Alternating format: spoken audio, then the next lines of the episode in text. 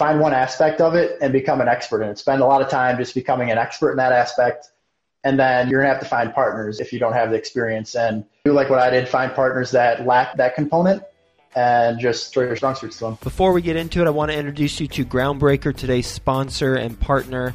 They are an all in one suite of tools for small to medium sized real estate syndicators. They've got a special focus on real estate syndicators with 1 million to 100 million assets under management. They help you increase productivity and investor satisfaction by automating fundraising reporting and investor relations through elegant and powerful workflows built by syndicators for syndicators. Groundbreaker will help you scale your business without the need to scale your overhead. So they're going to help reduce your costs because of the admin team that won't need to be as large. And they're going to help you reduce your risk of data breach because of the security systems that they have in place. They'll help you increase your revenue by growing your assets under management because you're going to be allowed to focus on the things that are most important, like business growth and operations not those administrative logistics. And ultimately, they're going to help you elevate your company's brand and professionalism and investor experience because your investors are going to enjoy having this platform with all their information versus however you're currently doing it. Three things specifically about Groundbreaker I personally like. One, super easy to use from an investor standpoint and from a general partner standpoint. Two, it allows investors and general partners to fund electronically, meaning that a limited partner can complete their entire subscription and funding cycle without leaving the platform. And on the general partnership side, for distributions, you can set it up so that you can trigger bulk ACH payments within the platform. And then the last thing I really like about Groundbreaker is it's well, it's cost effective. It's healthy to the bottom line. Their basic plan allows sponsors to sign up for as little as $100 per month with no limits on deals or investors. And you can read all about the pricing on their website. Speaking of their website, it is groundbreaker.co forward slash Joe, J O E. And when you go there, groundbreaker.co forward slash J O E, you're going to get access to a pitch deck that the Groundbreaker team created so that you have a template should you want to use that and customize it for your own deal. So go to groundbreaker.co forward slash Joe. Quick disclaimer the views and opinions expressed in this podcast are provided for informational purposes only and should not be construed as an offer to buy or sell any securities or to make or consider any investment or course of action. For more information, go to bestevershow.com. Best ever listeners, today's guest is being interviewed by Theo Hicks. You know Theo, he's with us every Friday on Follow Along Friday. You're going to get a lot of value from this conversation. So, with that being said, let's get going. Hello, best ever listeners, and welcome to the Best Real Estate Investing Advice Ever show. My name is Theo Hicks, and today we'll be speaking with Brock Mogensen. Brock, how are you doing today? I'm doing great. How are you doing, Theo? I'm doing great as well. Thanks for asking, and thank you for joining us. Looking forward to our conversation. A little bit about Brock. He is a principal at Smart Asset Capital. He has 20,000 square feet of retail space and 18,000 square feet of office space. He's been investing in real estate for two years. Is located in Milwaukee, Wisconsin, and you can say hi to him at smartassetcapital.com. Brock, do you mind telling us a little bit more about your background and what you're focused on today? Absolutely. So yeah, about two years into real estate, so somewhat new compared to the more seasoned people. But essentially, in a nutshell, I got into real estate after seeing my dad having owned two duplexes. So on a smaller scale, he owned that. I just saw what it can do for your income. So knew right away, as soon as I got out of college, let's save some money up, buy a duplex, and get going. So I did that about two years ago. I saved up some money, bought a duplex, house hacked it, and after I did that, it really just opened up my eyes like, wow, there is massive potential in this space. And from there, I kind of spent some time. Which route do I want to take? I want to do the wholesale thing, just kind of accumulate a portfolio of single family duplexes. I want to flip houses. And I ultimately ended up on syndication. So from there, I kind of just spent six, seven months just really learning it, paying for courses, going to the events, reading books, podcasts, all of it. And just kind of spent some time really learning it Specifically, I kind of focus on the underwriting side. I come from kind of an analytical background, so that's where I thought I could provide the most value. So I spent some time learning that. From there, once it came time where I felt confident, I kind of realized I don't have the background, I don't have the net worth, I don't have any of it to be able to go out and buy these larger deals. So I did some networking and ended up finding two partners that do have the experience and everything needed to kind of get into it. Through the component of underwriting, the analytical side of real estate, I went in where they lacked their knowledge in, and we created Smart Asset Capital. So, I say after that duplex was about six, seven months after that, where we ended up getting this 89 unit deal under contract, closed that. So, that's about a year ago now. And from there, just kind of saw, based on my bio, you, you kind of heard that I have some retail and office in, in our portfolio. We kind of just came across those opportunities and they made sense. Multifamily still remains to be our core, but we kind of uh, took advantage of those situations. So now we kind of have different asset classes and uh, are willing to pivot where we see right opportunities. So you went from the duplex, did that your first deal, and then decided to scale up. And the next deal about six, seven months later was a 89 unit deal. And you did two partners. Let's kind of go step by step. Let's focus on the partners first. So, how did you find them? And then, how did that conversation go? Either they convince you to come on board, you can convince them to come on board and partner up. So, finding the partners was actually through Bigger Pockets. So, I just always on there, kind of messaging people, networking. I had met up with one of my partners a few times for coffee, and we just always beginning stage we're talking about we want to go big, and we were talking about it. And through those six months, we kind of both had the same vision, and we were like, well, we have the same idea, let's partner. So us two partnered. Then we came across that 89 unit deal and kind of realized it might be biting off a little bit more than we can handle. He had another buddy that's already had a, a big portfolio, has a full property management in house, the whole thing. So he was like, well, let's bring him on. We did. And that's what kind of created the three partners in Smart Asset Capital that tackled that 89 unit deal.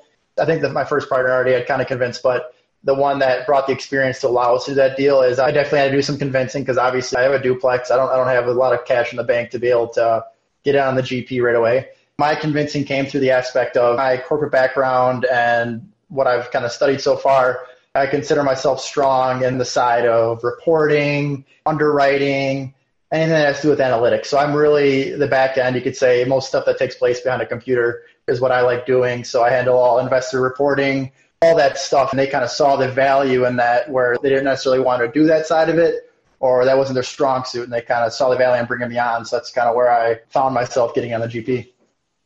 Okay, perfect. So there's three people on the GP. Sounds like you focused on the upfront underwriting and then the ongoing, I guess, in part asset management and investor Correct. kind of. Okay. Yep. Uh, what did the other two partners do? And then could you tell us the GP breakdown? What percentage did you get? What percentage did the other two get? I'd say they both are definitely more heavy on sales. They both come from the sales background. So obviously that kind of goes hand in hand with having a bigger investor database. So that's definitely where they're strong. But I think different than a lot of other syndicators are doing, we kind of all intertwine our roles we all kind of put a hand in on asset management. Although I handle most of the reporting and KPIs on a weekly basis, we all kind of lend a hand there. So I wouldn't say we have specific defined roles and they don't cross paths. But yeah, as far as their strong suits, they're more on the sales side, able to bring in investors better than me. But yeah, I think that's really what I've found. I tell people is partner with people that lack your strong suit and vice versa. Because I think those are the best partnerships where you can each complement where uh, others lack. And then how did you decide who got what percentage of the GP? We split it a third, a third, and a third. So it was just real basic. We didn't really gouge each other on that. We just went 33.3% on each. Perfect. Do you mind telling us what your normal day to day is like as an asset manager? I think not many people focus on talking about that. So maybe getting in the nitty ditty details. You know, you wake up on Monday and then you go to bed on Friday. What do you do in between? Work. Yeah. Great question. I agree. Not enough people talk about the asset management. That's one of the most important things I've come to learn I think really on a weekly basis. We have a weekly call with our property manager on Monday nights, and every Monday morning, I put together a extensive KPI report where we pull all of our information off AppFolio and that pretty much everything you can think of that you want to track on a weekly basis. So we recently hired a full-time virtual assistant. Previously, I was handling creating that report every Monday.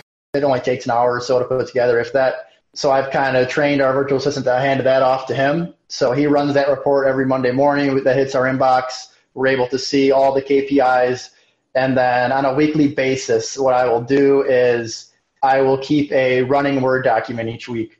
And as I'm always in AppFolio every other day, pretty much looking at the numbers and going through there. And I'll just keep notes throughout the weekly basis of, oh, you know, this and this. I want to ask the property manager about this. and I'll create an agenda. So throughout the week, I'll just tally up some notes. Sunday, I put it together in a nice format, drop it in a Google box. Our VA attaches that in the weekly Monday morning email. So right then and there on our Monday night call, we have, we go off of that email. We have our KPI report we're reviewing plus that agenda, and that'll go through every topic that we need to talk about. And I'll kind of from there take notes on there, and then just kind of ever evolving, keeping that agenda going. Are you doing this full time or do you have another job? I do have a full time W two in marketing. So yeah, balancing both, it's possible. I think it requires a lot of work to my benefit. I'm a single man, no family, so I kind of have more free time than most people. But I think that's kind of a lot of people's limiting belief is I don't have time, I have a full time job. When I got started, I'm working a full time corporate job. The time I was finishing up my MBA, so I was taking three classes at once for that, and I closed that 89 unit deal all at the same time. So it's possible. I think people that kind of say I don't have time to do it are just making excuses. If you really want to do it and you're set on it, you'll make time to get it done. Do you have a plan at what point you'd be able to quit that job, or are you just planning just continuing to work and just doing this part time? I go back and forth on it. I do have cash flow goal. I think I kind of laid that out and what I want to hit to be able to support my expenses and my lifestyle. So I think once I hit that goal, then I'll kind of make the decision. But for now, I do all right in my corporate job. I'm able to have both streams of income coming in. It definitely help to have that second stream. So I don't have a definite plan as of right now. I think one day it is the goal, absolutely. But I think right now I'm just kind of taking it step by step and seeing how it goes. I mean, if I can balance doing both right now, why not have two sources of income? Perfect. So do you mind telling us more about that 89 unit deal? So you and your first partner found the deal. So maybe tell us how you found it, and then what you bought it for and what the business plan was. We found that one on LoopNet actually. So we saw it on there. I actually saw it first come through off market from a broker. So it was from a broker. And we kind of had our eye on it. Price wasn't right for us. And I kind of kept my eye on it. Four or five months later, I see it pop up on LoopNet. We stay in touch with the broker. Emailing him, kind of saying, oh, what's going on with this deal? Happens to be that it fell out of contract. And we kind of saw that opportunity. We were like, well, let's put an offer in at the price that makes sense for us. We did the seller was over it and wanted to just get rid of it. So we ended up picking it up for a discounted price just purely from following up with that broker, knowing that it was under contract, but you never know what could happen. So we did that. We ended up picking it up for 3.55 million. So yeah, 89 units in the Milwaukee, Wisconsin area, C class. So in the value add we saw on that was it wasn't a huge value add. Essentially, what we saw was expenses were ran super high. So having the in-house property management has allowed us to not bring it down by a huge amount, but by a certain percentage point that over, over the long term, we saw it as a value add play. And then what about the capital for that deal? So about a $4 million purchase price. How much money did you raise and then where'd that money come from? Our total raise on that was 830 grand. And we did agency debt on that. That was purely raised through private equity, mostly through my partner's connections. We each raised a portion of it, and then we also bought 10% on the LP side just because it kind of aligns our interests when you're talking to investors. I'm personally putting an X amount of dollars into this deal, so you know I have vested interest, not just our free equity, you could say. Um, so essentially, how we did it. How much of that did you raise? Not much, under 100k. It was around there, so and not not not. I'll ask you, who'd you raise that from? Just existing relationships, people I've met throughout the past few years at meetups and stuff, a few family friends. So not necessarily a large amount of the raise, but uh, partner kind of brought most of his connections for that. Okay, so you got the 890 unit deal, and then you've got 20,000 of retail space, 18,000 of office space. Is that one building, multiple buildings? Two different buildings. So those were both bought in the past couple months, and those were kind of just bought through my partner's relationships. He has a full fledged brokership as well, so he was able to kind of source those deals off market direct to owner. How is the asset management different on the apartment versus the retail and the office space? The KPIs are going to switch up a little bit. None of us are experts in either of those spaces. We're learning a lot on structures. So we have triple net leases. So that's a great part of it that we're able to bake in, but we're also learning more about how that works operationally. The asset management, I'd say, is same structure. We're doing the same structure, weekly reports, weekly calls, but I think it's still kind of ongoing, learning more about both of those spaces. We just kind of saw an opportunity to pivot when cap rates are so low in the multifamily space and there's obviously great deals out there. We actually have another one under contract right now, but I think we just kind of pivoted and saw a good opportunity there against the risk. So we, we pulled the trigger on both of those. All right, Brock, what is your best real estate investing advice ever? I'd go back to just if you have your mind set on wanting to get into syndication. I know there's people think you can't do it. You have to have experience. You have to have this. I think my story kind of just goes to show that if you want to do it, you can make it happen. I, I always tell people the best way to do it, and just kind of going off of how I did it, is find one aspect of syndication. Right? There's many different aspects. Find one aspect of it and become an expert in it. Spend a lot of time just becoming an expert in that aspect and then you're going to have to find partners if you don't have the experience and do like what I did, find partners that lack that component and just throw your strong suits to them. All righty, ready for the best ever lightning round? I am. All right, first, a quick word from our sponsor. Groundbreaker helps you increase productivity and investor satisfaction by automating fundraising, reporting, and investor relations through elegant and powerful workflows built by syndicators for syndicators. Go to groundbreaker.co forward slash Joe. That's groundbreaker.co forward slash Joe to get a free deal pitch deck template. Ready to enter the minds of successful entrepreneurs and millionaires? Are you ready to excel in your entrepreneurial and investing journey? The new podcast, Before the Millions, studies phenomenal entrepreneurs and their path to millions. Journey through exclusive interviews giving you all the secrets to mimic their successes listen and subscribe to Before the Millions podcast at beforethemillions.com. That's beforethemillions.com. Okay, Brock, what is the best ever book you've recently read?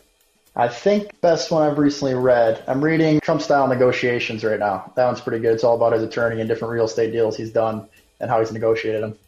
If your business were to collapse today, what would you do next? So what I do and what we kind of go in, especially going in the timing right now, going in, we keep strong reserves. So I always make sure to have enough reserves on hand to cover any uncertainty. So that's a big component is making sure you have the reserves in the bank to cover stuff. What is the best ever way you like to give back? Right now, it's through education. I'm always available to kind of get on call to people that are looking to get into syndication. So anytime people want to ask questions about it or looking to get into it, I'm always willing to make time for that. In the future, I do have bigger goals of giving back monetarily, but until I get to that point, that's the way I've been giving back. Okay, I'm going to make this one up on the fly, and it's going to be about asset management. So, what's the one component of asset management that you think is the most neglected? Incorporating data. When it comes to asset management, the most important thing to me is data. So, you have to be able to first have the tools to access that data. That's usually through a property management software. So if you're when you're hiring your property manager, make sure they have a system in place to where you want to see real time data, and then being able to take that data and incorporate it into models that display in real time your KPIs. So that's why I've kind of I've developed a, a KPI template on my website actually that people can access if they wanted to. But yeah, just being able to track on a real time basis, I think, is, is the most important part. Perfect. And that is that smartassetcapital.com. Correct. Yeah. At that website, you'll see it right on the education tab. I have a few different ebook downloads and that asset management templates there for people to download. Perfect. And then lastly, what is the best ever place to reach you? Through the website, that'll prompt me to get an alert. Otherwise, my email is Brock, that's B R O C K, at smartassetcapital.com. I'm happy to talk to anyone. The best ever listeners definitely take advantage of that whenever someone provides their personal email address. Well, Brock, thank you for joining us today. You are a testament to the fact that you not only don't need a lot of experience to get into syndication, but you can also do it while having a full time job. So I think those are kind of the two biggest takeaways that I think the best ever listeners will get from this conversation. Just to summarize our conversation, so we talked about how you got into real estate because your dad actually owned two duplexes and you saw what it could do for your income. So you got your first deal through a house hack. So a great way to get into real estate is through house hacking a duplex, which is owner occupying it. You ended up moving on to syndication about six, seven months later after a bunch of education. And this goes into your best of advice because you focus specifically on underwriting. So find something about syndication that you can become an expert on, focus on that. And then you found two partners that had a lot of experience but were lacking underwriting. So find your area of expertise and find partners who lack that area of expertise. And you talked about how you've met your two partners uh, you met the first one on Bigger Pockets, and you met him for coffee. Classic Bigger Pockets is out to people, meeting them for coffee, and finding a business partner or some sort of opportunity out of that. So I love to hear that. Both came across the 89 unit deal and decided to bring on a third partner who had the experience with doing deals in the past, who had sales experience. They could also bring on the investors. And then you talked about how the GP is split a third each way. We talked about what your week is like as an asset manager. So, weekly call the private management company every Monday night. You do your Monday morning KPI reports, which is created by a full time VA. And then during the week, you have a running Word document that you use to keep notes with questions to create an agenda for that call. And then we went into specifics about your 89 unit deal, how it goes to the importance of continuing to follow up with brokers on deals that aren't necessarily able to secure up front. And then we talked about how the asset management is a little bit different for retail and office. We use the same structure, but the KPIs are different. So, Brock, thanks again for joining us today. Best ever listeners, thank you as always for listening. Have a best ever day, and we will talk to you tomorrow. Thanks, Theo.